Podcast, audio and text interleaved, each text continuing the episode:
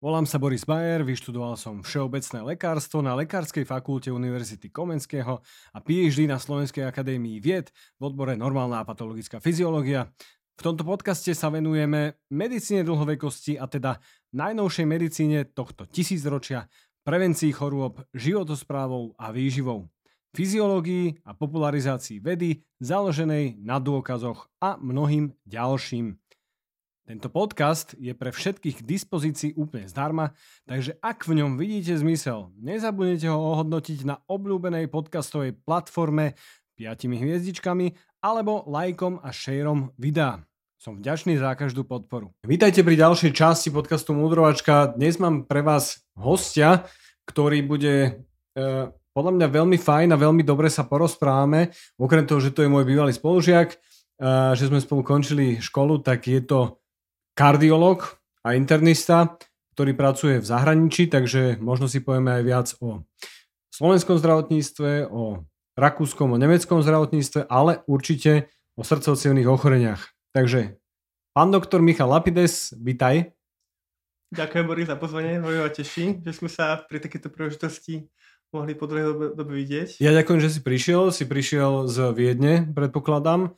A viem teda, že máš manželku v vyššom štádiu tehotenstva. Kedy ano, máte termín? Očakávame tak za týždeň, za dva, čiže možno, keď to bude... Možno, nech, nechaj si tak... určite, nechaj si uh, telefón, nedávaj si ho do letiskového modu. Je to prevené. Keby si musel letieť dole, domov naspäť. Dobre, uh, Mišo, my sme boli spolužiaci. Ty si bol predseda Bratislavského spolku medikov, keď sme spolu študovali. A um, Čo to, čo to znamenalo, že čo si robil pre, pre medikov? No, to bolo v období, keď som bol v treťom a štvrtom ročníku, čiže dva roky som bol. A ono to skôr znamenalo, že inak sme mali aktivity pre medikov a aktivity pre verejnosť. Mm-hmm. Aktivity pre medikov bolo v podstate, mali sme pekné priestory, kde som mohol študovať, poskytovali sme support, rôzne akcie pre medikov, aj beány medikov sme organizovali, a aj nejaké vzdelávacie akcie boli. A celkovo to bolo pre mňa také vždycky príjemné pre prostredie, kde sa akože stretnúť so spolužiakmi, vymeniť si informácie. Takže myslím si, že to bolo akože taký ten jeden typ aktivít a potom tie spoločenské aktivity boli ako rôzne aktivity v rámci, že sme chodili do škôlok, nemocnice pre medvedíka, robili sa akcie, aby sa malé deti nebali lekárov, potom sa robili aj nejaké akcie v rámci prevencie zdravia, tie kontroly prsníkov a akože mali sme mm-hmm. akože... Beánie. Áno, beánie. Žúrky. Jasné, akože to boli skôr tie akcie pre medikov ako pre verejnosť, ale tak snažíme sa to kompenzovať, aby to bolo relatívne vyrovnané. OK. A čo ťa priviedlo k tomu, že jednak ísť na medicínu a jednak, že venovať sa kardiológii? Na medicínu... Viac sa menej týmto smerom som sa už nejako, už od malého, už, aj som pravdepodobne malého detstva nejako, tým smerom som sa išiel, buď som nevedel, či to bude zubarina, veterina, alebo všeobecné lekárstvo. Si si to najľahšie vybral. Asi áno. Asi áno, takže nakoniec to predsa, len akože na poslednú chvíľu to nebolo jasné, ale nakoniec to vyhralo všeobecné lekárstvo. A kardiológia, to tiež nejako prirodzene, akože som sa k tomu dostal. Viem, že ma to už nejakého tretieho ročníka začalo zaujímať viacej, že to bol taký pekný obor, že aj logický a zároveň akože širokospektrálny a potom v každom ďalšom ročníku som nejako na chvíľku odbočil, že to by sa mi páčilo, ale akože vždy som nejako cítil, že tam som sa cítil ako najlepšie pri tom, tak som... Mm-hmm. Tak raz som rozmýšľal o patológii, raz o pediatrii a potom dobre znova kardiológia, potom medzi tým znova niečo iné, potom znova kardiológia, takže to nejako, tiež nejako prirodzene to vyplynulo. Čo ťa priviedlo k tomu, že, že po tom, ako si skončil školu, mm-hmm. ty si rovno išiel do Nemecka s Lenkou, hej? Áno. My sme šli rovno, my sme nejakú dvojmesačnú, trojmesačnú pauzu a rovno po štúdiu sme išli. A my sme ako vedeli, že chceme si vyskúšať nejakú prácu v zahraničí. Aj sme študovali jeden semester vo Fínsku a sme sa skôr orientovali na tie anglicky hovoriace krajiny. Čiže už sme aj dohodnuté aj nejaké stáže vo Veľkej Británii. Ale potom v nejakom šiestom ročníku sme, keď to začalo byť serióznejšie, mm-hmm. tak predsa si človek zvážil, že vzdialenosti, mm-hmm. čo potom, že človek keď sa naučí po anglicky, a po anglicky sme vedeli, ale že keď sa akože atestuje v Anglicku, čo potom zostať tam ďalej alebo vrátiť sa domov. A teda potom sa začali na poslednú chvíľu viac orientovať na tie nemecké hovoriace krajiny, takže taký relatívne rýchlo kurz nemčiny. Uh-huh. A potom proste sme povedali, že to vyskúšame, že ako proste nemali sme moc čo stratiť, že tak sme išli do toho a vtedy ako sme relatívne ľahko našli prácu v Nemecku, lebo ako nedostatok lekárov je téma, čo sa týka nielen celého sveta, ale aj celej Európy. Takže to bolo akože celkom ľahký proces. Aký je rozdiel medzi nemeckým zdravotníctvom, rakúskym a slovenským? Mm, to je otázka asi na dlhú, dlhý rozhovor. Áno, chceme sa venovať viac tej kardiológii, ale tak možno... Ale ako myslím, myslím si, že primárne tam až také veľké rozdiely nie sú. Uh-huh. Proste ten systém vzdelávania je podobný, systém atestácie je podobný, niekde to je viacej organizované, niekde to je menej organizované. Myslím si, čo sa týka počtu lekárov, tak najviac má na sto tisíc obyvateľov asi Rakúsko. Myslím si, že Nemecko bude mať asi viacej lekárov ako na Slovensku na sto tisíc obyvateľov, ale veľa systémov, akože len to všetko vychádza z podobného systému, takže veľa toho majú podobného. Čiže možno taký citeľný rozdiel, že v Nemecku a v Rakúsku máš možnosť privátneho pripoistenia, alebo v Nemecku dokonca, že nie si poistený štátne, ale rovno privátne. Takže tam funguje aj systém týchto privátnych poistení, čo mm-hmm. na Slovensku potom ešte častokrát niekedy funguje aj nejak podpultovo, alebo proste ešte akože nie sú založené, že by to vyložené bolo nejaké privátne poistenie. Aj. Takže to je jeden z tých rozdielov, čo som ako cítil, mm-hmm. že... Kde sa ľudia viac venujú prevencii a liečbe srdcovo-cievnych ochorení? Keď porovnám teraz uh-huh. tieto tri krajiny, uh-huh. tak myslím si, že najviac to cítim akože uh, to cítim v Rakúsku. Uh-huh. A konkrétne žijeme vo Viedni a akože v, ne- v Nemecku sme neboli v nejakých veľkých mestách, čiže neviem porovnať, ako to napríklad majú vo Viedni oproti Mníchove, ale uh-huh. prost, vo Viedni ako cítiš na tých ľuďoch, že vyloženie ako tam funguje taký systém privátnych lekárov, že, ktorí fungujú mimo poisťovní a pacient potom spätne si tie veci uh, odpočítava s poisťovňou sám, že chodí mm-hmm. s tým, no a jednoducho cíti, že tí lekári ako majú tých pacientov a oni ak- aktívne chodia a aktívne sa starajú o svoje metabolické faktory, o krvný tlak a jednoducho tamto cítim určite viacej ako v Nemecku, aj keď v Nemecku si povedať, že tam to fungovalo viac menej automaticky, že v Nemecku predsa bol ten systém asi lepšie nastavený, že tam už aj tá štátna sféra poskytovala relatívne skvelú tú primárnu prevenciu, čo je v Rakúsku podľa mňa možno, že to ten štátny sektor trošku je v tom akože pozadu, mm-hmm. tak si to akože pacienti možno kompenzujú v tých uh, privátnych ambulanciách okay. túto primárnu prevenciu a Obli- ako kontroly. Ale ako celkom musím povedať, že čo pozorujem tak akože Rakúšanov, tak uh, chodia fakt akože pravidelné na prehľadky, majú tie svoje pravidelné termíny a akože starajú sa aktívne o svoje zdravie. Uh-huh. A v Rakúsku majú trošku iné uh, parametre cholesterínu a, a, a teda, čiže ja si to vždy musím uh, dávať do do našich e, hladín, lebo... lebo... Ja som to tiež prepočítal, no tie miligramy na decilitra a milimoly ako... Áno. Keď ano. Mi príde niekto z Rakúska alebo teda z Nemecka z, výsled... z Rakúska teda z, s výsledkami, tak sa pozerám a, a píšem si deleno, koľko to je, neviem, na há dé el cholesterol tridsaťosem či koľko. A... To bude asi rovnaké na cukor, nie? Cukr, hey, cukr hey. Majú tiež, no. Máte na Slovensku v milimoloch máme na... Áno, a... áno, áno. A, a to je, myslím, že v Amerike to je takisto. Ako v Rakúsku. Mm, áno, ale napríklad ra- zaujímavé, že v Nemecku, tiež to je v rámci spolkových republik, tiež to bolo akože rozdelené. Aha, okej, okay, že, že každá republika. Proste kreatinín, glukóza, cholesterol, uh-huh. akože mali niekde, niekde mali milimoly, niekde miligramy, uh-huh. takže tiež to že, bolo... Že trošku... Ježiši, vy máte stoštyridsaťosem cholesterol, musíme vám nasadiť astorvastatín. Hej, že... Uh, uh, dobre, uh, ja som teraz načrtal teda tú tému. Ty asi, predpokladám, v praxi vieš povedať našim čitateľom, našim poslucháčom a našim, našim tých, čo nás pozerajú teraz na YouTube, že tá primárna prevencia v rámci kardiológie, v rámci srdcocievneho aparátu že aká je dôležitá, to mi možno, možno povie za chvíľku, ale teda ja možno by som povedal k tomu, že je, je, momentálne má tá, to srdcové cievne ochorenia majú obrovskú výhodu oproti uh, rôznym formám rakovín a neurodegeneratívnych ochorení, lebo tá liečba pomerne vieme už, že, že aká by mala byť a, a že, že funguje. Pri, pri tých neurodegeneratívnych ochoreniach je to o dosť ťažšie. Mal som tu pani doktorku Slezakovú, ktorá teda hovorila o tom, že, že niekedy to je také, že a v rámci prevencie vieme, že funguje viac menej málo vecí a naj, najsilnejšia je fyzická aktivita, ale teda, že na niektoré formy rakoviny tiež nevieme, a, ale na to srdce už relatívne vieme, nie? Že, že vieme si nájsť tých ľudí, vytipovať si riziko a liečiť ich tak, aby, aby skrátka zomreli s aterosklerózou, ale nie na infarkt a nie na náhlu cievnovú príhodu.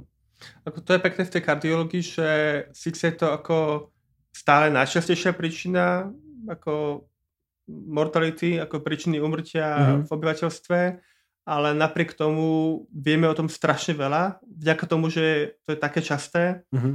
Tým pádom, aj keď to povedomie možno v bežnej populácii nie je až také dobre o tom, ale ako vieme veľmi dobre identifikovať faktory, ktoré sú dôležité, vieme veľa tých faktorov ovplyvniť a je to fakt naozaj ochorenie, ktoré je akože preventabilné a vieme vo veľa prípadoch, keď sa na to včas na veľa vecí zistí, to ako tomu predísť. Takže, mm. a zároveň už keď sa to vyvinie to ochorenie, tak máme akože v modernej kardiológii veľmi veľa možností, ako to intervenčne alebo aj farmakologicky liekmi nejako znova mm-hmm. dať do nejakého homeostázie do poriadku.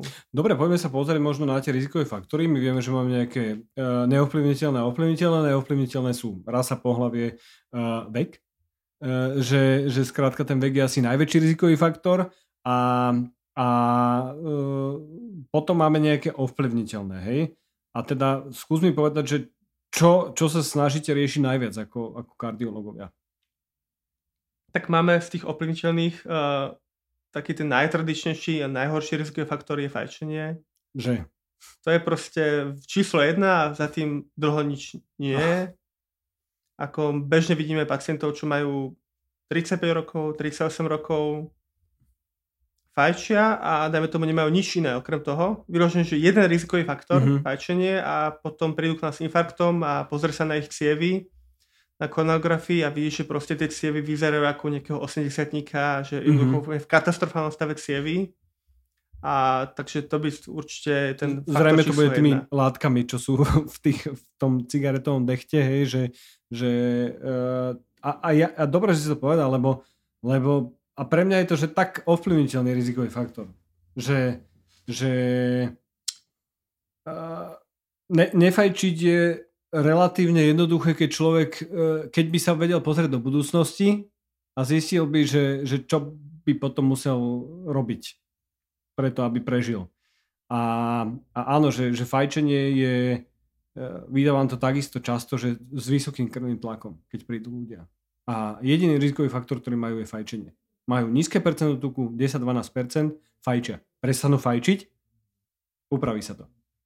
Áno, ako mm. je to fakt najdôležitejší ten faktor, ale myslím si, že určite je to najľahšie preventabilné, ale zároveň to je, ako vieme, že to je ako závislosť mm-hmm. a vieme, že to liečba závislosti tiež môže byť komplexná. Mm-hmm. Keď sa napríklad sú nejaké štúdie, že keď sa opýtaš pacientov, že koľko z nich chce prestať, tak z tých fajčerov nejakých sedemdesiat percent ti povie, že áno, chce jo, prestať, ale, ale ako, ale tá realita, potom tam máš dopamín, mm. iné veci proste, čo sa uvoľňujú. Dráhy odmeňovania, jasné, nikotín, no. Takže je to, určite to je náročné si prestať, ale je to jedno, jednoznačne tá najlepšia vec, čo ten človek mm. môže urobiť. Ja som toto, presne túto štatistiku písal aj do knihy, do prvej mojej a, a e, že neviem, či vieš takú pikošku, že káva kedysi, boli teda tie štúdie a sa, sa vychádzali zle na kávu.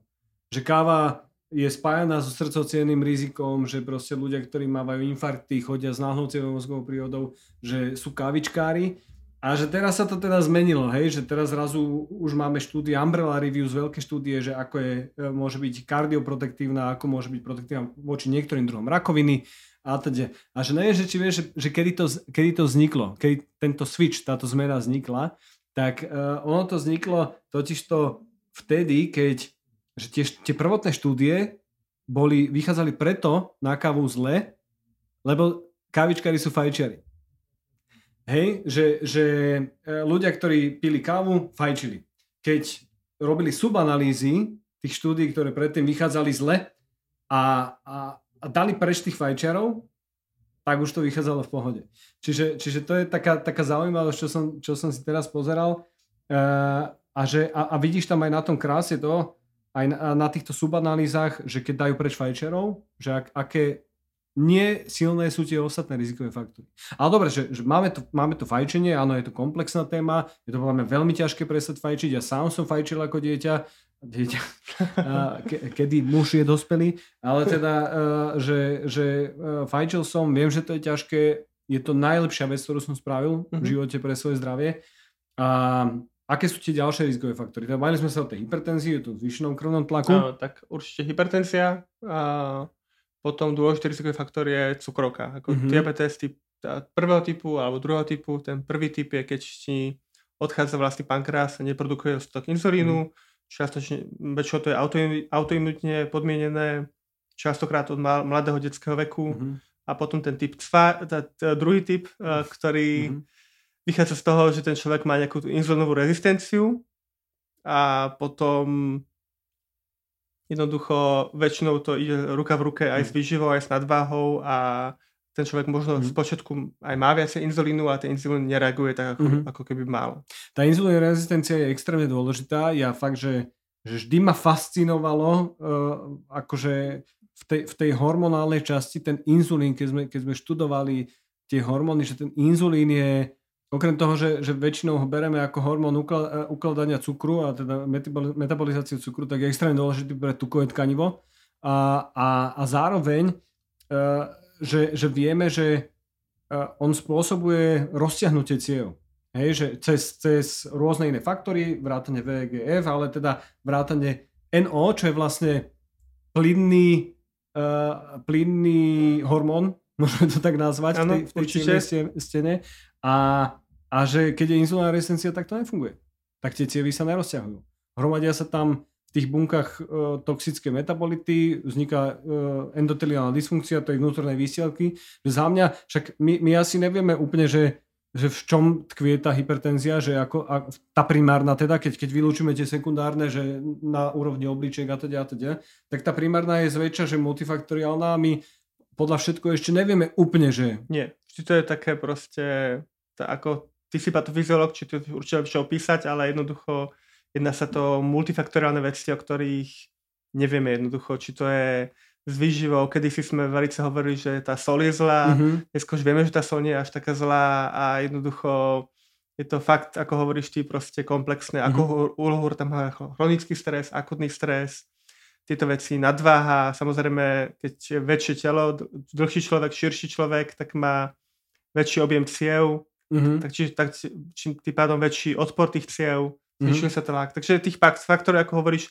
veľmi veľa a ako mm-hmm. uvidíme, či to niekedy budeme presne identifikovať pri tej primárnej mm-hmm. hypertenzii, ale zatiaľ tak tápame. Podľa mňa na tej populačnej úrovni vždy budú tie dva základné faktory, že mechanické poškodzovanie ciev a to funkčné poškodzovanie ciev. Či už je to nejaký chronický zápal v tej cievnej stene, či už je to, či už je to že kancerogénne látky, alebo teda uh, látky, ktoré poškodzujú, hej, toxické látky pre, pre tú cievu, uh, či už je to hromadenie tých metabolitov v tých bunkách, ktoré poškodzujú aj tú cievnu, či už je to hormonálna dysfunkcia, a to sú tie, tie funkčné a t- t- tie hemodynamické zmeny, že to naozaj, že tá cieva funguje jak, jak hadica, a proste keď sa opotrebováva príliš veľa, tak prestane fungovať. Čiže za mňa určite, že to je vždy kombinácia a, a, a vidíme, že teda, že napríklad tá cukrovka, ona, teda, pardon, to fajčenie funguje, že zhoršuje cukrovku,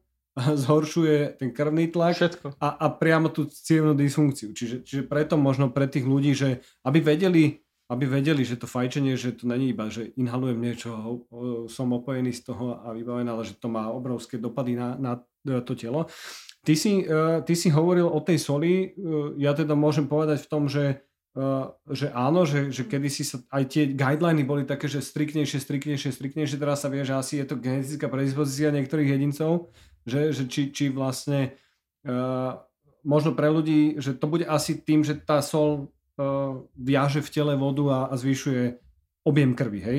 Tak to nejak bude fungovať? Tak sa predpokladalo, ale tak robili sa štúdie nedávno na pacientov, čo majú zlyhávanie srdca a podobne a tiež mm-hmm. sa pozorovalo, že či majú viacej sodíku, menej sodíkový príjem a tie výsledky nie sú až nejaké hey. veľmi dramatické. Ukazujú sa, že možno nejaký draslík, keď sa príjma v zvyšnej forme, tak to môže nejako prosperovať, ale to všetko sú tak strašne mm. malé čísla, že jednoducho to keď dáme do poriadku všetko ostatné, cholesterol, tlak, Aha. nefajčíme, potom sa môžeme rozprávať o týchto... Presne, super. Ako, myslím si, že to je fakt jeden z tých najposlednejších vecí, čo by hej, mal človek hej. riešiť, keď sa zaoberá to prevenciou. Vieš čo, mne tuto tá, tá, to, ten draslík, že ja som bol toho už, že to som sa pohádal na hygiene, dvakrát som sa pohádal na hygiene, jedenkrát, keď sme mali kalorické tabulky, čo som dal aj, aj do knižky, ale že keď kardiosol, neviem, či si pamätáš, tak oni strašne uh, propagovali kardiosol. To je vlastne, že päťdesiat na päťdesiat, že uh, chlorid uh, sodný a chlorid draselný, NaCl plus KCl. A ja som tej, tej, tej pani povedal, že však ale veď veľa tých, tých uh, pacientov má rôzne lieky, ktoré proste by mohli s tým interferovať, nie s tým draslíkom. Napokon teda, uh, na čo som dostal nakričané, že nemám pravdu. Neviem, či tam mali v tých solivaroch nejaké, nejaké percentá ústav hygieny, ale nie, akože ja, ja mám ústav hygieny veľmi rád a mám tam aj teraz e, kamošov, a, ale každopádne, e, že e, ten draslík podľa mňa je taký on, že ja sa ho dosť bojím, teda, lebo e, tam môže, že keď sa bojím nejakého iónu z hľadiska smrti, tak to je asi draslík.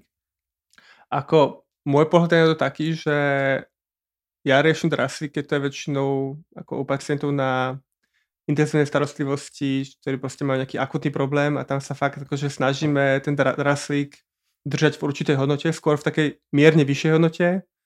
Naopak sa uh-huh. bojíme, keď zlyhávajú obličky, draslík je veľmi vysoký, ako hovoríš, uh-huh. potom sa snažíme dialýzou a inými uh, možnostiami znížiť, uh-huh. ale čo sa týka ako nejakých diet, dietárnych odporúčaní, tak to myslím si, že hovorím, že proste najprv treba povedať všetky ostatné veci a potom Hej. sa zaobrať týmto. A keď, a keď hovorím, že proste sú nejaké štúdie, ktoré naozaj možno dokazujú nejaký ten protektívny faktor toho draslíku, že sa porovnávalo, že pacienti, čo mali, čo užívali menej sodíku, ale proste mali väčší príjem toho draslíku, že to mohlo mať nejaký protektívny faktor, ale to sú všetko tak malé hmm. čísla, že to vyloženie akože... A naopak vyšli tie štúdie, že na to ká cé el, že treba si na to ba- dávať bacha, že sú, sú ľud- pacienti, ktorí majú uh, draž, draslík uh, šetriace lieky na vysoký krvný tlak a, a už tam akože... Hej, že, ale akože mimo toho, super si to povedal, že sol je možno posledná vec, ktorú v tej dietoterapii riešime a áno, že ľudia možno solia príliš veľa. Ja si myslím, že sol bude problém hlavne vieš čím, že ani nie... s tým sodíkom v krvi, ale s tým, že je to chutnejšie tie jedlá a ľudia to zjedia viac a je to, je to viac kalórií. Že, že možno aj, že keď znížia, že vie, že, že ľudia, ktorí znížili príjem sodíka v štúdiách, reálne sú tí, ktorí znížili príjem tých, tých tučných vecí, hej, napríklad syrov a, a napríklad niektorých iných potravín, ktoré sú chutné, hyperpalatabilné a teda tým pádom aj znižili hmotnosť, vie, že... že áno, no. Spracované potraviny majú tiež veľa sodíka, takže no. asi to bude určite... Ja som sa ťa chcel spýtať, že keď sme pri tej výžive, uh, tie transmasné kyseliny, uh, ako je to teraz? Lebo ja viem, že tie guideliny sú také, že, že sa to prakticky snaží, vo veľa krajinách sa to snažia úplne zabanovať, uh, tie transmasné kyseliny. My vieme, my vieme, že... Uh, Ja som, ja som v jednom z týchto podcastov som písal, teda som hovoril o cholesterole, to bola ináč naša, naša téma, že my, sme, my keď, keď som ešte robil na SAUKE, tak sa študovali tie hormóny, ale že my sme jeden z tých, tých súčastí sme robili sufrakcie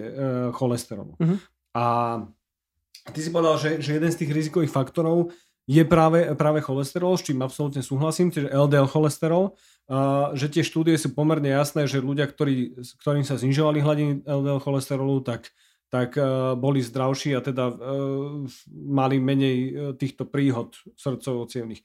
Uh, vieš mi možno povedať, že, že uh, ako, ako je to teda s tým cholesterolom z, z role kardiológa, nie z role fyziológia, ale z kardiológa, že, že z praxe? No, my rozoznávame takzvanú primárnu prevenciu mm-hmm. a sekundárnu prevenciu. Áno. Primárna prevencia je človek, čo doteraz nemal absolútne žiadny cievny problém a jednoducho chceme, aby ten cievny problém ani nedostal mm-hmm. a pozrieme sa na jeho hodnoty a keď vidíme, že aký má el dé el cholesterol, tak jednoducho vypočítame nejaké skore podľa veku, tlaku a tak ďalej, mm-hmm. že ako mu hrozí, že najbližších desať rokov dostane nejakú príhodu. A potom ideme znižovať ten cholesterol, aby tú mm-hmm. príhodu proste nedostal. Hej. Čo sa týka primárnej prevencie, to je vždy náročná záležitosť, lebo to sa rozprávaš o ľuďoch, čo majú tridsať, štyridsať, päťdesiat rokov. Kašľú na prevenciu. A ideš, chceš niečo, ako chceš niečo čomu predísť, čo sa stane o tridsať rokov. Hej. Rob, náročne sa robia to štúdie, náročne sa to pacientom vysvetľuje, náročne tí pacienti potom tie lieky dlhodobo berú. Takže to je tá téma primárna prevencia. Hej. A potom oveľa viac informácií máme o tej sekundárnej prevencii a to je proste pacient, ktorému sa Stalo niečo stane. A napríklad, že má infarkt a teraz my vieme, dobre, je akože riziková skupina, dostal ten infarkt, tak u neho to el dé el ideme znižiť čo najviac, ako sa dá a vyčerpávame všetky možnosti liekov, čo v poslednej dobe prišlo veľa nových liekov na trh k tomu a znižujeme ten cholesterol, aby mal Uh, teraz odporúčanie tých päťdesiatpäť miligramov na deciliter, čo je jeden celá štyri, myslím si, že milimolov na liter uh-huh. v slovenských jednotkách, uh-huh. takže to rapidne znižujeme. Uh-huh. A potom máš pacientov, kde sú niekde medzi, uh-huh. diabetici, čo majú uh, podľa to, dĺžky, koľko ten diabetes majú, tak podľa toho nastavuješ uh, niekde pomedzi ten cholesterol, že dajme tomu nie si až taký prísny, akého tých pacientov, čo majú už nejakú cievnú príhodu za sebou, ale zase nie si až taký benevolentný ako u niekoho, kto, dajme tomu, nemá absolútne žiadne ochorenia. Uh-huh. Ty si hovoril, že primárna a sekundárna prevencia, tí, čo majú tú sekundárnu, ktorým sa už niečo stalo, to sú tí lepší pacienti, že? Takí, že sa viac o seba starajú, keď už zažili infarkt alebo náhlu cievnú mozgovú príhodu. Skôr by som povedal, že to máš tiež akože široké spektrum. Záleží, hej? Ako záleží podľa veku, motivácie mm-hmm. a tak ďalej. Nedokážu mm-hmm. to zatriediť. Máš pacientov, čo vidíš, že fajčili, sme sa pri tom mm-hmm. fajčeniu, mm-hmm. mali aj zároveň vysoký cholesterol a predukci s infarktom a povieš im v tridsaťpäťke alebo v štyridsiatke, že, do, že mali ste šťastie, že veľa ľudí to, čo ste mm-hmm. práve prekonali, neprežijú. Mm-hmm. A potom sa ti vrátia za päť rokov a vidíš, že nebrali lieky na cholesterol, fajčili naďalej. Mm-hmm, okay. Takže máš to akože široké spektrum. Možno ja mám pokrivený ten pohľad na to, že ku mne prídu reálne ľudia, ktorí chcú niečo do seba spraviť, lebo ich sem nikto nepošle a, a, a, a platia si za tie služby. A tí, čo dojdú naozaj, že keď už niečo zažili, to sú fakt, že špičkoví pacienti. Určite, ako keď vidíš takého človeka, čo vyložne aktívne príde za tebou, čo vie, že proste potrebuje, aby si mu dal dokopy toto, toto, toto, tak to je určite iná motivácia ako niekto, kto ide niekam, kam musí, alebo keď už má tie problémy, že má tie bolesti a nezlepšujú sa tie bolesti, tak je to nejaký akutný problém a to už je veľakrát neskoro. Uh, preberali sme si tú strávu, že, že možno ešte by som sa dostal k tomu cholesterolu, lebo veľa ľudí mi potom písalo, keď som uh, hovoril, že cholesterol v strave, uh, že to akože za mňa oveľa dôležitejšie sú saturované tuky, nasýtené tuky v strave, tie sú spájané s, s zvyšným el dé el cholesterolom a, a s viac srdcocievnymi ochoreniami. Ten cholesterol je taký, že už to vypadlo aj z guidelineov, nie? Čo, čo viem, je to pravda? Čo, ko, čo myslíš teraz konkrétne? Že je, že z guidelineov, že aké množstvo cholesterolu z ostravy. Áno, akože to vieme, že v strave hey. to neovplyvní. Ako hey. to, čo hlavne máš to geneticky podmienené. Hey. Stravo to možno vieš trochu ovplyvniť, ale tam sa vyložne bavíme o takých malých číslach, že znova uh-huh. sa o tom neoplatí mm-hmm. rozprávať. Takže určite aký príjem cholesterolu zo stravy mm-hmm. nehrajú žiadnu rolu v tomto. Čiže problém, že pozerať sa na tie nasýtené tuky, saturované tuky, pozerať sa na tie transmastné kyseliny, čo vieme, že robia aj, aj endoteliálnu dysfunkciu, aj inzulínovú rezistenciu. A potom zo stravy, možno, že e, skús, skús, ja viem, že som neprebral triglyceridy v krvi. Že na čo sa merajú triglyceridy a že s čím sú spájané, prečo sú dôležité? Tak triglyceridy sú tiež taký taký mierny faktor toho kardiovaskulárneho rizika a veľakrát sú spájené práve že s obezitou, mm-hmm. keď človek, alebo aj podľa kalorického príjmu a to je taký faktor, ktorý proste veľmi nevieš ovplyvniť liekmi, ako sú nejaké yes. lieky, ktoré mm-hmm. to vieš ovplyvniť, ale oveľa viac viem ovplyvniť napríklad cholesterol liekmi A triglyceridy, to je práve, že to je tá parketa strava, uh-huh. pohyb a váha, a to je niečo, čo tým vieš mega ovplyvniť, a tie lieky tam ako nehrá už taký mm-hmm. veľký vplyv. To je ináč jeden z markrov, ktorý ja používam. Keď, keď sa pozriem na tie triglyceridy a vidím, že ako sa markantne menia, tak vidím, že ten človek dodržiava tú stravu. Mm-hmm. A napokon veľa ľudí si myslí, že sú to tuky, že to nebude ovplyvnené príjmom cukrov, ale v skutočnosti vieme, že, že práve zvýšený príjem aj glukózy, aj fruktózy, keď telo na to nemá kapacity, tá fruktóza sa mení na, na triglyceridy a proste ano. Na tých ranných odberoch to tam vidíš. A čo sa týka, čo sa týka tej stravy, je niečo, že protektívne? Teda ja, ja viem, že protektívne sú tie, tie polyfenoly, a teda že vieme, že vláknina určite znižuje vstrebávanie niektorých látok a teda, ale že, že či je niečo možno, čo ja neviem, či je nejaká novinka v strave, o ktorej... Čo, myslím si, že určite neviem, čo... stravenie, čo, čo ty by si nevedel, aj by som vedel, čo sa týka prevencie kardiovaskulárnych ochorení. Ja ti môžem akorát povedať, že čo doporučí tie guideliny mm-hmm. európske, ktoré určite aj sám vieš, čo odporučujú. Áno, ale nehovoril som ich v podcaste. Stredomorská takže... výživa, jednoducho tra- mm-hmm. sa, pokúsiť sa obmedziť nejaký príjem živočíšnych potravín, zvýšiť príjem tých rastných potravín a celkovo nejako kopírovať tú stredomorskú výživu, zeleniny, mm-hmm. olivový olej, orechy a ryby a podobne. Uh-huh. A podľa mňa nielen tú, tú výživu, ale podľa mňa ten spôsob života. Čo, čo, je, čo je extrémne dôležité, že, že možno to je ďalšia vec, ku ktorej by som uh, chcel prejsť s tebou, že uh, ak, ako ty vidíš v praxi tú fyzickú aktivitu tých ľudí, že keď začnú sa hýbať, začnú robiť kroky alebo začnú robiť silový tréning, aerobný tréning, že zlepšujú sa? Znova toho hovoríme o rôznych kategóriách pacientov, uh-huh. akože keď hovoríme o veľa mojich pacientov, ktorí už som v pokročilom veku, tak už tam majú nejaké iné obmedzenia, tak tam sa o nejakej reálnom športe akože nemôžeme rozprávať. A potom, keď máme tých mladších pacientov, tak tam určite ako ten šport hrá. Ale chodiť môžu často. Chodiť áno, chodiť áno. Akože tento, tá chôdza je veľmi dôležitá, takže... Myslím si, že ale netreba im dávať nejakú takú, takú falošnú taký falošný pocit, že keď športujú a nerobia nič iné, že to je v poriadku, lebo tak vieme, že ten šport a pohyb je jeden z tých pilierov mm-hmm.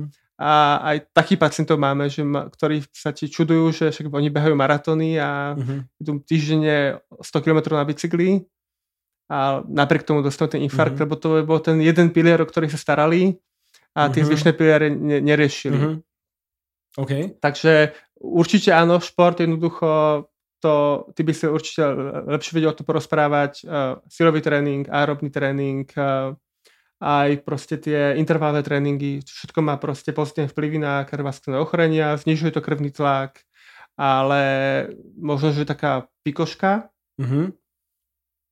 Sú teraz nejaké posledné dáta, nedávne, ktoré ukazujú, že keď je príliš veľa športu, tak tí pacienti možno, že majú akože viacej kalcifikácií na tých uh, cievách, aj keď nevieme, či tie kalcifikácie práve nie sú protektívne, že ten kalcifikovaný plak ti nerúpne tak ľahko ako ten mäkký plak mm-hmm. a zároveň akože majú tých viacej tých plakov, ale určite to nie je dôvod, proste keď niekto teraz veľa športuje, aby povedal, že fú, že teraz musím redukovať môj šport, lebo mi to uškodí, to sú fakt slabé dáta mm. a jedná sa to o vysoké aktivity a iba nám to možno aj ukazuje, že jednoducho áno, je ten šport veľmi dôležitý, možno, že akože na, na spolu s výživou to je najdôležitejší faktor, ale zároveň nie je to jediný faktor. Ja si myslím, že uh, tá fyzická aktivita uh, je, že tie benefity na srdcovo-cievny aparát, bežný poslucháč, že sú dosiahnuteľné pri tak nízkom eforte, pri, pri, tak, tak proste, že málo preto stačí spraviť, aby mali tie benefity, že tam naozaj tie med hodiny, alebo možno ne, nespomíname med hodiny, aby sme, aby sme nemýlili ľudí, ale že už len že minúty cvičenia, že tam často tie, tie, tie štúdie hovoria, že to sú že desiatky minút týždenne, ktoré spravia, že obrovský benefit. Že, že fa- a už aj tá chôdza, že fakt, že tá chôdza, sme na to stvorení a, a veľa ľudí to nerobí, vie, že, že a ja to vidím aj na, na starých rodičoch, aj proste na, na tej staršej generácii, že oni, že miesto toho, aby sa niekedy zamýšľali nad týmto, že čo ešte vedia spraviť, že ja nemôžem nič, akže nemôžeš nič, akože keď vieš chodiť, tak choď. V pokiaľ vieš chodiť, však áno, sú rôzne niha štádie, hej, že, že, že, že kde niekto prejde pár krokov, zadýcha sa, lebo však zlyháva mu srdce, ale, ale postupným nejakým pridávaním nejakej aktivity drvivá väčšina ľudí, nebavíme sa teraz o nejakých extrémoch, vie spraviť obrovský benefit takých, ktorí spravia aj lieky a s tými liekmi môžu byť absolútne že doplňané. Áno, treba to možno aj ordinovať pacientom, že tak ako berete tú tabletku na to, aby ste žili dlhšie, že vám to zniží cholesterol, dostanete infarkt o dvadsať rokov neskôr a podobne, tak rovnako tak treba brať, tu máme teraz takúto tabletku, ktorá sa volá šport alebo pohyb a keď túto tabletku budete denne pol hodinu robiť, tak má päťkrát väčšie účinky ako napríklad tieto lieky, čo beriete a urobí vám toto a toto a toto. Takže možno, že aj takto treba niekedy povedať, že aj ten šport alebo pohyb je určitá forma terapie, tabletky, mm. jednoducho niečo, čo fakt má veľmi veľký vplyv. A máme to aj po, potvrdené štúdiami, veď napokon sú porovnávania napríklad, že metformin versus fyzická aktivita. Metformin lie, liečil na cukrovku a teda, že, že funguje to že za určitých okolností v určitých štúdiách lepšie ako metformín. Vieme, že antidepresíva, keď porovnávajú s fyzickou aktivitou. To určite. Že, akože, že naozaj, že keď sa už človek zamyslí nad tým, že dobre, tu mám tieto dva lieky na tlak, toto mi spraví toto ešte s tepovou frekvenciou pri športe, toto mi spraví toto s rôznymi inými orgánmi, že, že áno, že ja, ja som extrémny fanúšik západnej medicíny, že proste je to, je to super tá starostlivosť, treba sa starať do tých ľudí aj akutne a, a tie lieky majú svoj význam, a, ale veľa ľudí sa spolieha iba na tie lieky a vidí na stole, že že toto ráno, toto večer, polku vtedy, polku vtedy, vidia tam napríklad ten metformin, vidia tam tie antidepresíva a A ja im na to poviem, že ale veď vy by ste to nemuseli užívať, keby ste toľko to, toľko to hýbali a toto to spravili pre stravu. Ale väčšina ľudí na to povie potom, že to si dám radšej ďalšiu tabletku. Je no, to, ale to, je, to je iná téma, to je iná debata. Časovo jednoduchšie, určite. Ja, to je, ja, jasné. My jasné. sme stvorené, akože ľudia sú prirodzene lenivé stvorenia, preto mm. máme toľko rôznych možností, lebo všetko, čo proste sa snažíme, aby sme si uľahčili proste prácu, život a tak ďalej a jednoducho prirodzene sa snaží každý si redukovať ten, tú námahu, ktorú musí vynaložiť. Mm-hmm. Takže ako hovoríš, tá tabletka je možno jednoduchšia, ale je to komplexná téma. A ako je to potom s tým alkoholom? Lebo boli, ja som to aj na sociálnych sieťach už x-krát dával, že bola tá jekrivka, že sa myslelo, že určite dávky sú, sú protektívne, ale, ale teda, že asi tie najnovšie štúdie hovoria o tom, že, že asi to tak nebude. Ako v, v alkoholu je to téma, v kardiológii možno nie až taká veľká téma, lebo tak tam skôr kolegovia z gastroenterológie, čo majú zlyhávanie pečene, mm-hmm. cirhózy pečene, tak tí majú tým určite viac skúseností, ale čiže my akože s pacientami, nie že by sme s nimi nehovorili, nehovorili o alkohole, nie je to typický e, rizikový faktor, ale určite to nie je ani protektívny mm-hmm. faktor. Ako určite kedysi boli tie štúdie, že sa, tá, sa predpokladalo, že že žiadny drink je horší ako jeden drink, že jednoducho to červené víno a to biele víno má nejaké protektívne, ale dneska už vieme, že z tých štúdií observačných, že tí ľudia, ktorí pili, nepili vôbec a mali sa akože zdravotne horšie ako tí, čo pili jeden drink alebo jeden až dva denne, to nebolo kvôli tomu, že by proste ich to nejako chránilo, alebo nejako ubližovalo, že nepijú a skôr oni majú nejaký dôvod, prečo nepili. Uh-huh. Že majú nejaké iné ochorenie, nejaké mozgové, uh-huh. alebo už boli proste prekonaní alkoholici. Čiže jednoducho tam uh-huh. okay. ako nejaké prospešné vplyvy alkoholu na kardiovaskulárne ochorenia určite nie sú. A ešte možno vieš, čo je tam že zaujímavé, že ten faktor socializácie pri tom pití alkoholu, vieš, lebo akože ten ten emočný stav a nejaký určite. Stav mozgu. Že... A to je znamená pozitívne. To je hey, znamená hey, pozitívne. Hey. Takže... Ale, ale vedia to docieliť aj bezalkoholovým nápojom. Áno. Dá sa, dá sa to. Nie, že, že, zábava, áno, ale že, áno. Že, že možno naozaj, že v tých primorských krajinách, že to víno je proste súčasť toho, že sa stretávajú s ľuďmi, na ktorých im záleží a proste to im dáva ten pozit, to pozitívum a, a nie teda ten alkohol. Že oni tam trávia čas pri tom poháriku toho vína, ale že trávia to s ľuďmi, s ktorými chcú tráviť ten čas. Áno, ako je to tak, ale v, v, v, v reále, ako v bežnej praxi, to v kardiológii neosudzujeme a jednoducho, keď človek, keď sa ho aktívne opýtame, koľko pije a keď povedáme tomu, že si dá jeden až dva dní pohár, pohár vína, tak ho teraz nevieme presvedčať, že nech sa tomu vyhýba. Hej. Ale samozrejme, keď už sa veľakrát to človek, tak u lekára povie reálne, že trošku to zníži ten počet aktívne, že keď pije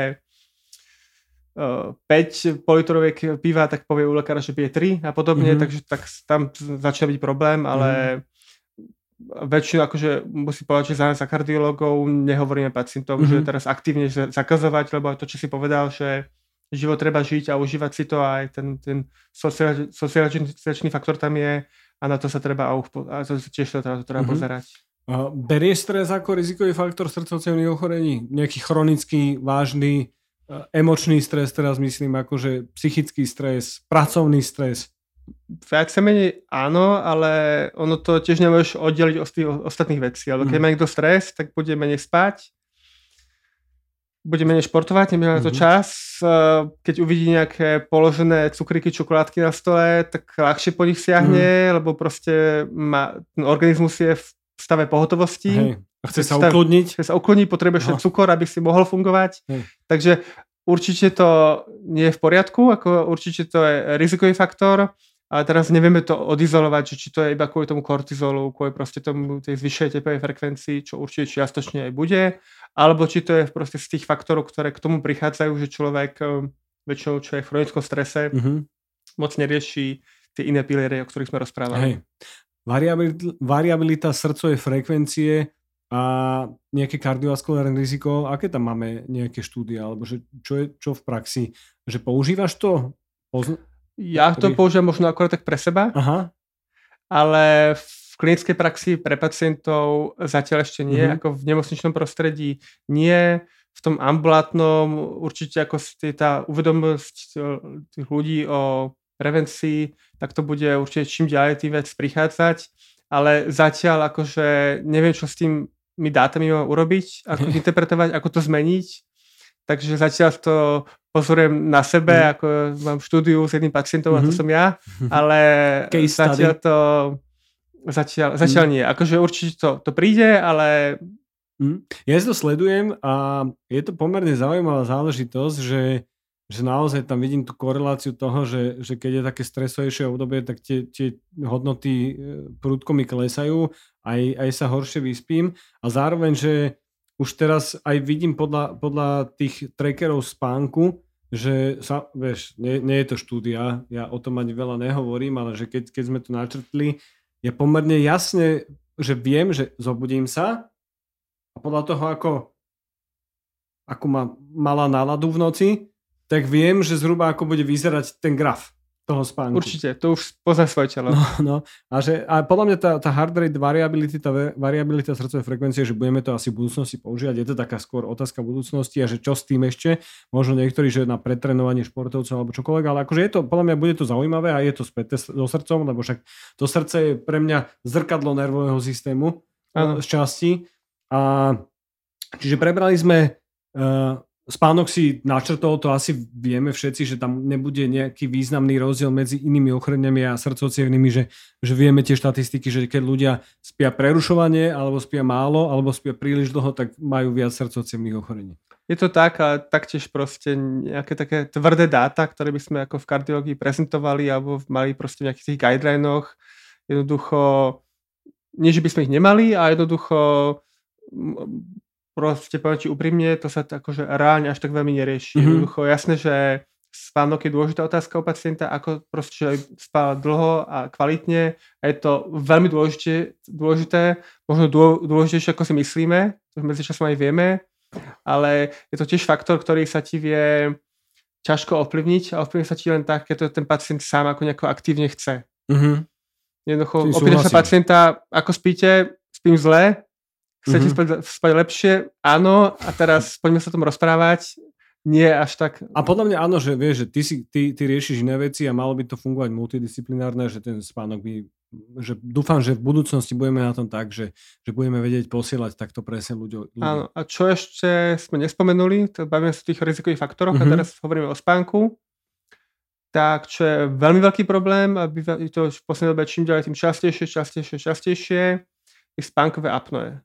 Mm-hmm. To znamená, že ľudia s nadváhou nedýchajú v noci, respektíve zapadne im jazyk uh, a jednoducho majú proste reálne v noci časokrát aj minútu, čo sa nenadýchnú, mm-hmm. čo im klesá proste saturácia kyslíka v krvi A to je veľký problém. Mm-hmm. To je dôležitý faktor na kardiovaskulárne ochorenia, potom tí pacienti majú častejšie vibrácie predsení, takzvané rôzne poruchy rytmu, lebo sú proste tie zvýšené tlaky, plniace tlaky srdca, zvyšuje im to tlak, zhoršuje masívne kvalitu života a to je niečo, ako vstúpa, vstúpajú čísla s obezitou a nadváhou, tak to teraz pozorujeme vo veľkom a viem, že proste spánkové laboratória nestíhajú, mm-hmm. jednoducho neviem ako to na Slovensku, aj v Rakúsku máš polročné čakacie doby mm. na, a to si ten pacient povie, však pol roka nebudem čakať. No.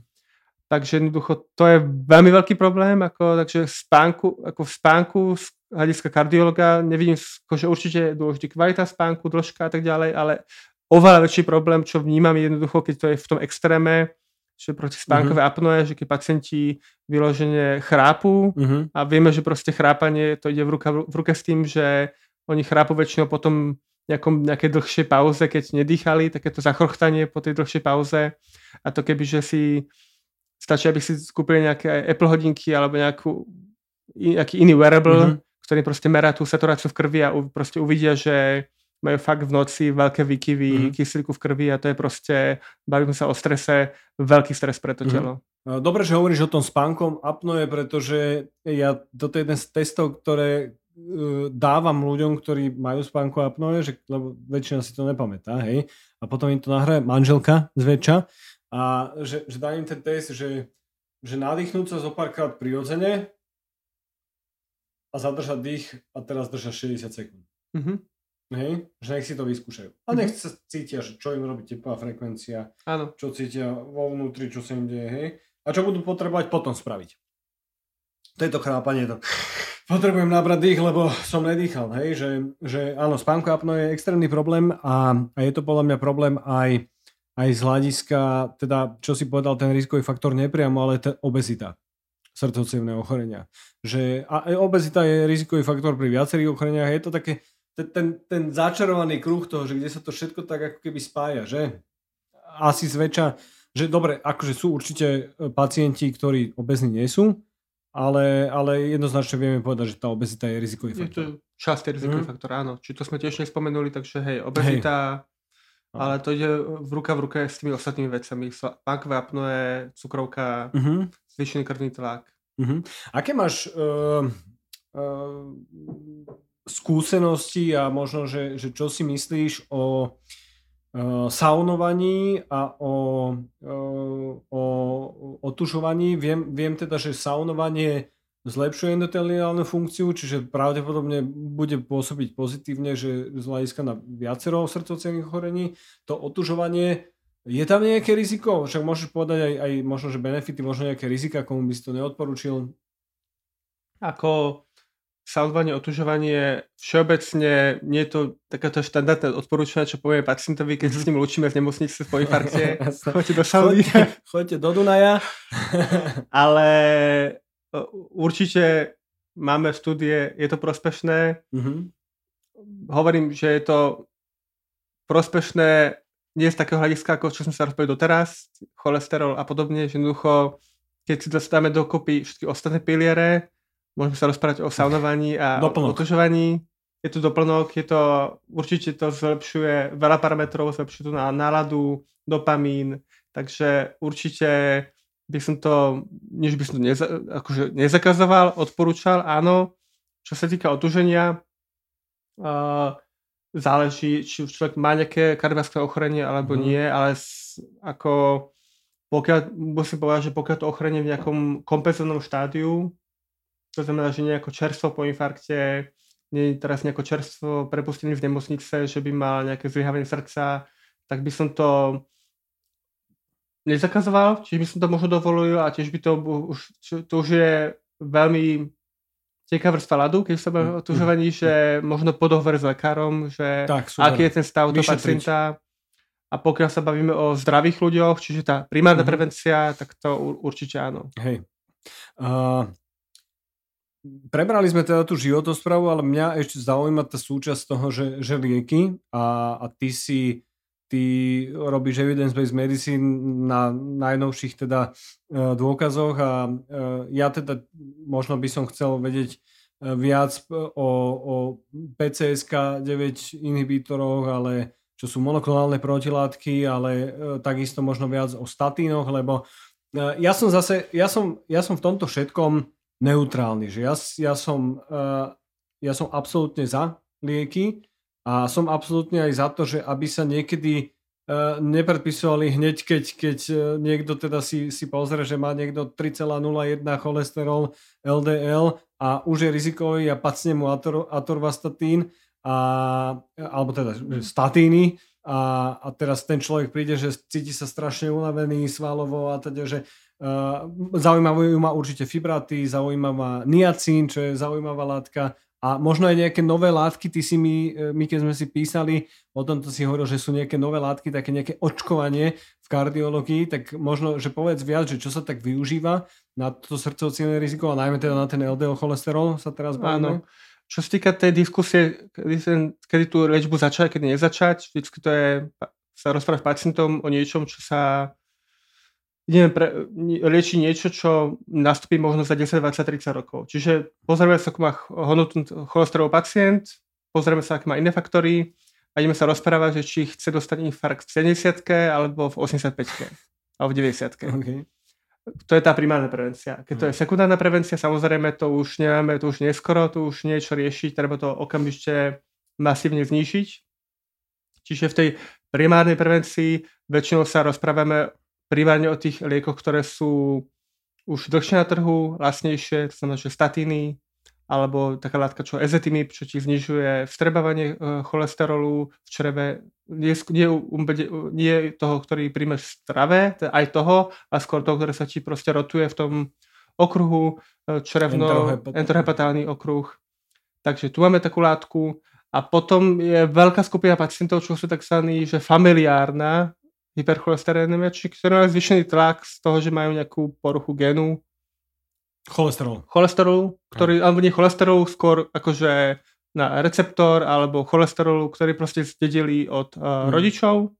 A jednoducho vieme, že jednoducho majú veľmi, tí pacienti majú väčšinou veľmi uh, vysoké hodnoty el dé el a u tých vieme, že aj v tej primárnej prevencii, aj keď si infarkt ešte nemali, musíme to znížiť, lebo jednoducho vieme, že majú veľmi vysoké riziko, aby dostali nejakú cievnú srdcovú chorobu a tam to musíme znižovať mm. včasne už v tej primárnej prevencii. Ja som raz videl tridsaťšesť triglyceridí.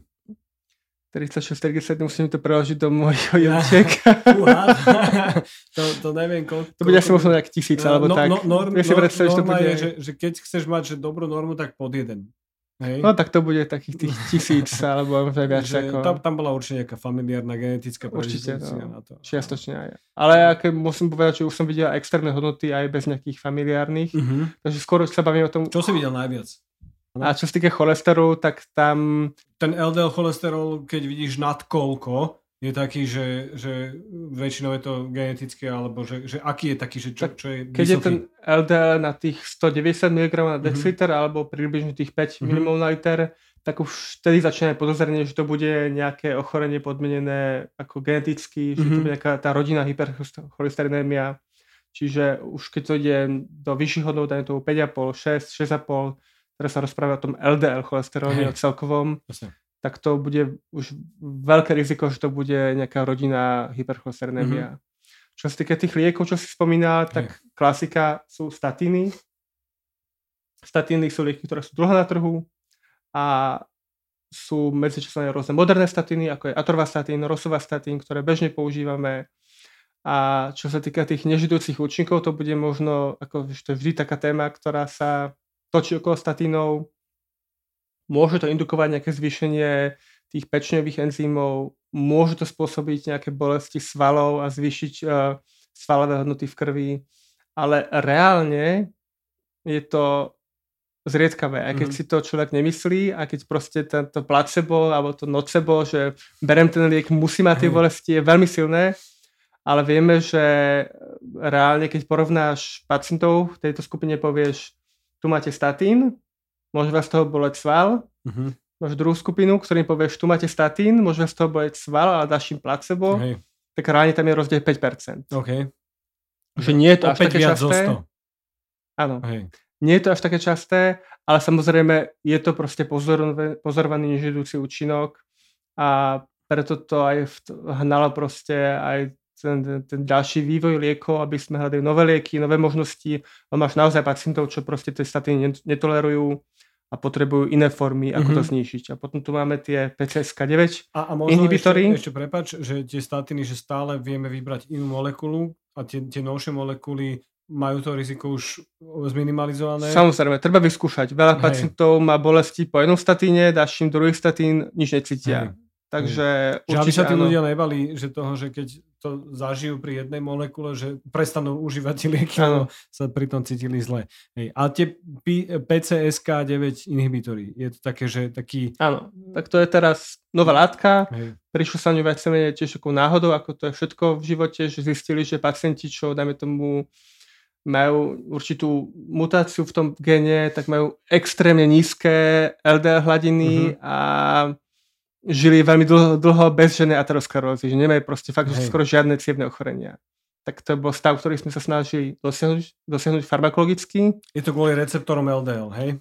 Áno, ten pé cé es ká deväť, to je taká látka, ktorá ti proste uh, viacej menej odstraňuje alebo podporuje, ale tie receptory na el dé el proste stiahnu z tej pečnevej bunky a potom, keď máš menej receptorov na tých bunkách, tak ti viacej cholesterol pláve v krvi. A vypratáva sa. A keď je v krvi, tak má väčšiu šancu, že zostane do tých ciev. Hej. Takže tieto pé cé es ká deväť inhibitory, to sú proste lieky, ktoré blokujú tento pé cé es ká deväť, aby tie receptory neodstraňoval. A to sú moderné lieky, ktoré momentálne sa musia aplikovať subkutáne ihlou uh-huh. každé dva týždne alebo každé uh-huh. štyri týždne, čo je také, taký veľké akože negatívum, aj keď um, rozpráva sa aj o cene, tak ročná terapia stojí možno nejakých šesťtisíc eur, čiže to tiež uh-huh. nejako zanedbateľná položka pre, hlavne pre poisťovne. Uh-huh.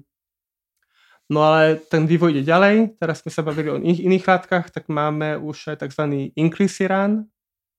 To je tiež uh-huh. forma pé cé es ká deväť uh-huh. inhibitorov, ktorý ale pôsobí o krok vyššie, čiže kvázi blokuje ten gén, akože tú transkripciu génu, to em er en á. Bavili sme sa... genetické informácie. Ba- máme tu očkovanie proti covidu, uh-huh. em er en á, tak to znova sa okay. vraceme. em er en á je to aktívne.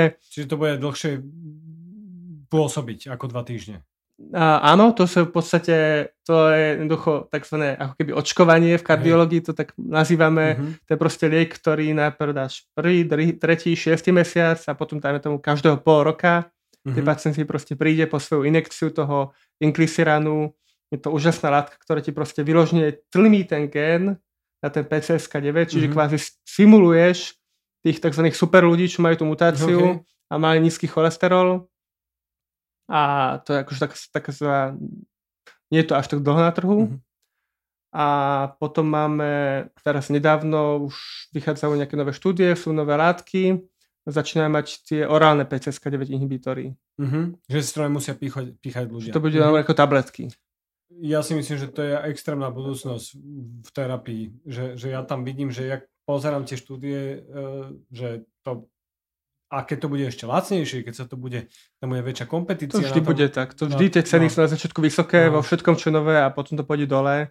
Takže ešte to tak, nie je to ďaleko tie tabletky ako pé cé es ká deväť inhibitory, ale už sú nejaké štúdie, už tá molekula sa volá nejakých em ká nula šesť jedna šesť, má teraz mm-hmm. taký názov, mm-hmm. ale to bude určite ešte pár rokov trvať, ale dočkame sa toho. Mm-hmm. Super. A tie staršie látky, že tie fibráty a, a niacín, že... No, pravdu, som pravdu povedal, nedávame to. Ako okay. niacín má nežidúce účinky a skoro žiadne minimálny vplyv na ten cholesterol. Skôr na há dé el má vplyv?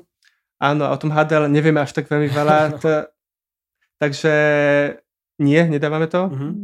Nemá som, neviem si spomenúť na jediného pacienta, ktorý by to užíval. Uh-huh.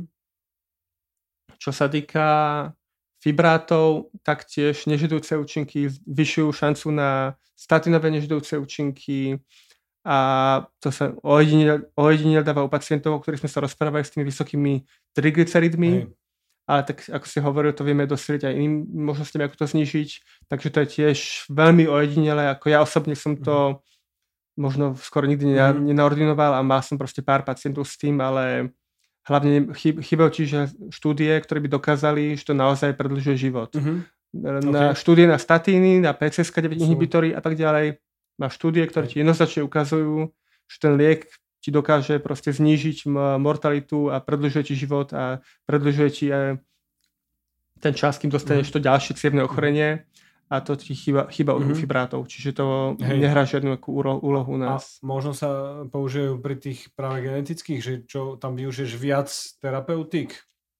Je to možné. Máme, máme v nemocnici špeciálnu ambulanciu, ktorá sa mm-hmm. zaoberá vyložením iba pacientmi okay. na lipidy, okay. na cholesterol a viem si predstaviť, že o nejakých špeciálnych a, a genetických ochorení to vieme mm-hmm. naordinovať, ale hovorím, že jednoducho je to také vzácne, že úprimne o tých fibrátoch nevidím nejaký veľký mm-hmm. zmysel. A čo sme sa ešte rozprávali, aby sme spomenuli ešte poslednú látku, ktorú sme dneska nespomenuli, je taká tiež novinka, kyselina pempedová. Mm-hmm. Neviem, či na Slovensku je už dostupná, alebo ešte nie. Myslím si, že ešte nie. Ne, nemyslím si, že ešte. A to je tiež látka, ktorá blokuje tú výrobu toho cholesterolu o úroveň vyššie, ako to robí statín. No a nemá až taký silný vplyv na ten zníženie cholesterolu ako, ako statín, ale to je proste látka, ktorá nemá žiadne nežidúce účinky, čo sa týka tých svalových bolestí. Má to iné nežidúce účinky možné, môže to zvýšiť kyslinu močovú a podobne, mm. ale vieme, že tie bolesti svalov u toho nemáš. Mm-hmm. Tá kyselina močová, to je také pre mňa ešte tiež téma otázna, že, že keď sa zvyšuje, že čo sa vlastne deje v tom tele, že má nejaké určité schopnosti v tom tele, čo, čo vie robiť. Však my vieme, že pán, pán docent Gavorník, eh, angiológ, nech teda eh, on prednášal o metabolickom syndróme a hovoril o kyseline močovej ako o antioxidačnej látke. Takže, ale akože veľa vecí ešte nevieme, ale... ale je to tak, veľa vecí nevieme. A... Ale super, že si povedal presne, že máme nové látky, ktoré, ktoré už majú, že naozaj silné účinky na to a budú chrániť ľudí a budú, budú zachraňovať množstvo životov, že, že za mňa jednoznačne je to jedna z tých ciest kombinovať presne takúto terapiu s tou životosprávou. A, a možno ešte na záver by som si chcel spýtať, že ja sa tak pýtavam, že keby nič po tebe nezostalo, žiadne články, žiadny rozhovor, žiadne uh, uh, referencie medzi pacientami, ako mi pomohol tento človek, ako mi zachránil život, že čo by si odkázal v rámci kardiológie, medicíny alebo nejakému prístupu ku, ku zdraviu pre našich ľudí. Tri veci, čo ťa napadne, čokoľvek chceš, môžeš si to rozmysleť. Mm-hmm. Máš čas. Zaujímavá otázka, nečakal som to. Tak možno, že jedna záležitosť, že keď sa človek stará o svoje zdravie, o svoj cievny status, srdca a tak ďalej, tak sa nestará o seba, ale tak väčšinou máme nejakých príbuzných, detí, rodičov, súrodencov, voči ktorým máme tiež nejaké, nie že povinnosti, ale záväzky, o ktorých mm-hmm. sa tiež sme nejako starať, takže ten človek by nemal sprať tak možno nejaké svoje zdravie, izolovanie, ale aj zdravie proste širšie rodiny, mm-hmm. alebo tak jednoducho vieme, že to vplýva na celú rodinu a vieme, že keď je človek zdravý a drží sa vo forme pohybom a všetkom, o čom, o čom sa rozpráva, tak vie tej rodine viacej pomôcť. Mm-hmm. To je možno prvá záležitosť. A druhá záležitosť, že aj keď sme sa tu všetko o tom krásne rozprávali, tak možno, že netreba všetko to brať maximálne striktne, že jednoducho jednoducho... Treba si užiť ten život. Máme tu ži- výživu, ktorú odporúčame, tá stredomorská výživa, mm-hmm. a teraz neznamená, že keď si človek dá nejaký hamburger alebo niečo iné, čo má chuť, hneď dostane infarkt. Že to je jednoducho úplne čisté zlo, čiže určite žiadny dogmatizmus, aby nejako nevnímali.